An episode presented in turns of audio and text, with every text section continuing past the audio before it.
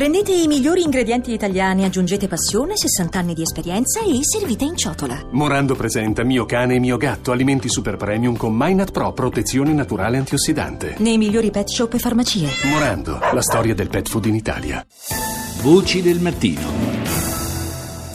E parliamo adesso di Brexit perché il coordinatore dell'Europarlamento, Guy Verhofstadt, per la Brexit, appunto i presidenti dei principali gruppi politici minacciano di mettere il veto ad un accordo finale sull'uscita del Regno Unito dall'Unione Europea se il governo di Theresa May non migliorerà l'offerta per quanto riguarda i diritti dei cittadini europei. E ne parliamo con Edoardo Bressanelli, docente di scienza politica al King's College di Londra. Buongiorno Bressanelli. Buongiorno a lei agli ascoltatori. Professore, Theresa May aveva assicurato che nessun europeo che viva legalmente da 5 anni in Gran Bretagna sarà costretto ad andarsene, eh, però ci sono insomma una serie di problematiche, nel senso che si parla di settled status, cioè una, una residenza permanente eh, di, mh, mm, grazie alla quale godere di tutti i diritti, dal welfare alla scuola, tranne il diritto di voto, per cui serve la cittadinanza, richiedibile comunque con questo settled status, ma tre sono le critiche principali alla proposta inglese. Intanto dovrebbe, mm, sarebbe arrivata troppo tardi. Eh, in secondo luogo non è stata fissata la cosiddetta cut-off date, cioè la data entro cui far partire il conto dei cinque anni per avere residenza permanente e poi sembra irrisolta la questione della protezione legale cioè l'Europa vorrebbe affidarla alla Corte europea, Londra vuole togliere le competenze sul suo territorio dopo l'addio ufficiale. È così effettivamente questo è il quadro realistico della situazione? Sì, ha detto una serie di cose molto giuste, se ne possono aggiungere altre. Per esempio, per nel, nella proposta inglese eh, è più difficile avere la ricongiunzione familiare come è adesso con eh, la normativa comunitaria e Inoltre una cosa che al Parlamento europeo, ma diciamo all'Europa più in generale, non è piaciuta molto è il fatto che eh, la procedura, la modalità di presentazione della domanda, che è ancora piuttosto fumosa peraltro, sembra essere piuttosto burocratica. Ad esempio, chi ha già ottenuto come comunitario il diritto alla cosiddetta permanent residency dovrebbe comunque riapplicare per entrare in questo registro dei comunitari. Detto questo, comunque, c'è anche un aspetto eh, meramente politico in questa vicenda ed è appunto il fatto che con un mandato per Theresa May più debole, dopo le elezioni che hanno portato un Parlamento a, a, a, i conservatori a perdere la maggioranza, beh, il Parlamento europeo e l'Unione Europea più in generale hanno alzato la voce.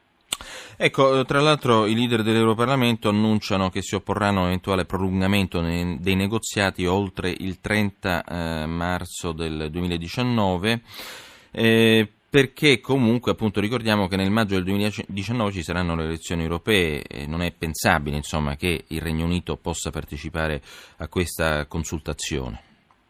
Sì, infatti eh, eh va capito, diciamo che è opinabile eh, pensare che il Parlamento europeo come Parlamento europeo possa opporsi a eh, una, una, un allungamento eventuale delle negoziazioni che eh, Consiglio potrà eventualmente decidere. Eh, detto questo però c'è anche qua il tema politico, il fatto che il Consiglio stesso possa opporsi a questa questione. D'altra parte c'è da riassegnare i seggi britannici, c'è da ridefinire eh, l'intera questione dell'attribuzione dei seggi nel Parlamento europeo e quindi si vuole concludere per quella che è la data finale, cioè la fine del marzo del 2019. Comunque l'impressione, professore, a distanza di circa un anno insomma, da questo referendum che ha sancito la Brexit è che ancora ci sia sia da parte britannica che da parte europea eh, so, una certa confusione o comunque forse maggiore chiarezza di idee da parte di Bruxelles, ma insomma da parte britannica si procede un po' a strappi in un modo eh, a volte molto confuso. Beh, questo è sicuramente vero, ma non è sorprendente, perché Theresa May aveva chiesto un mandato chiaro per una cosiddetta hard Brexit ai cittadini britannici e i cittadini britannici questo mandato gliel'hanno in qualche modo tolto.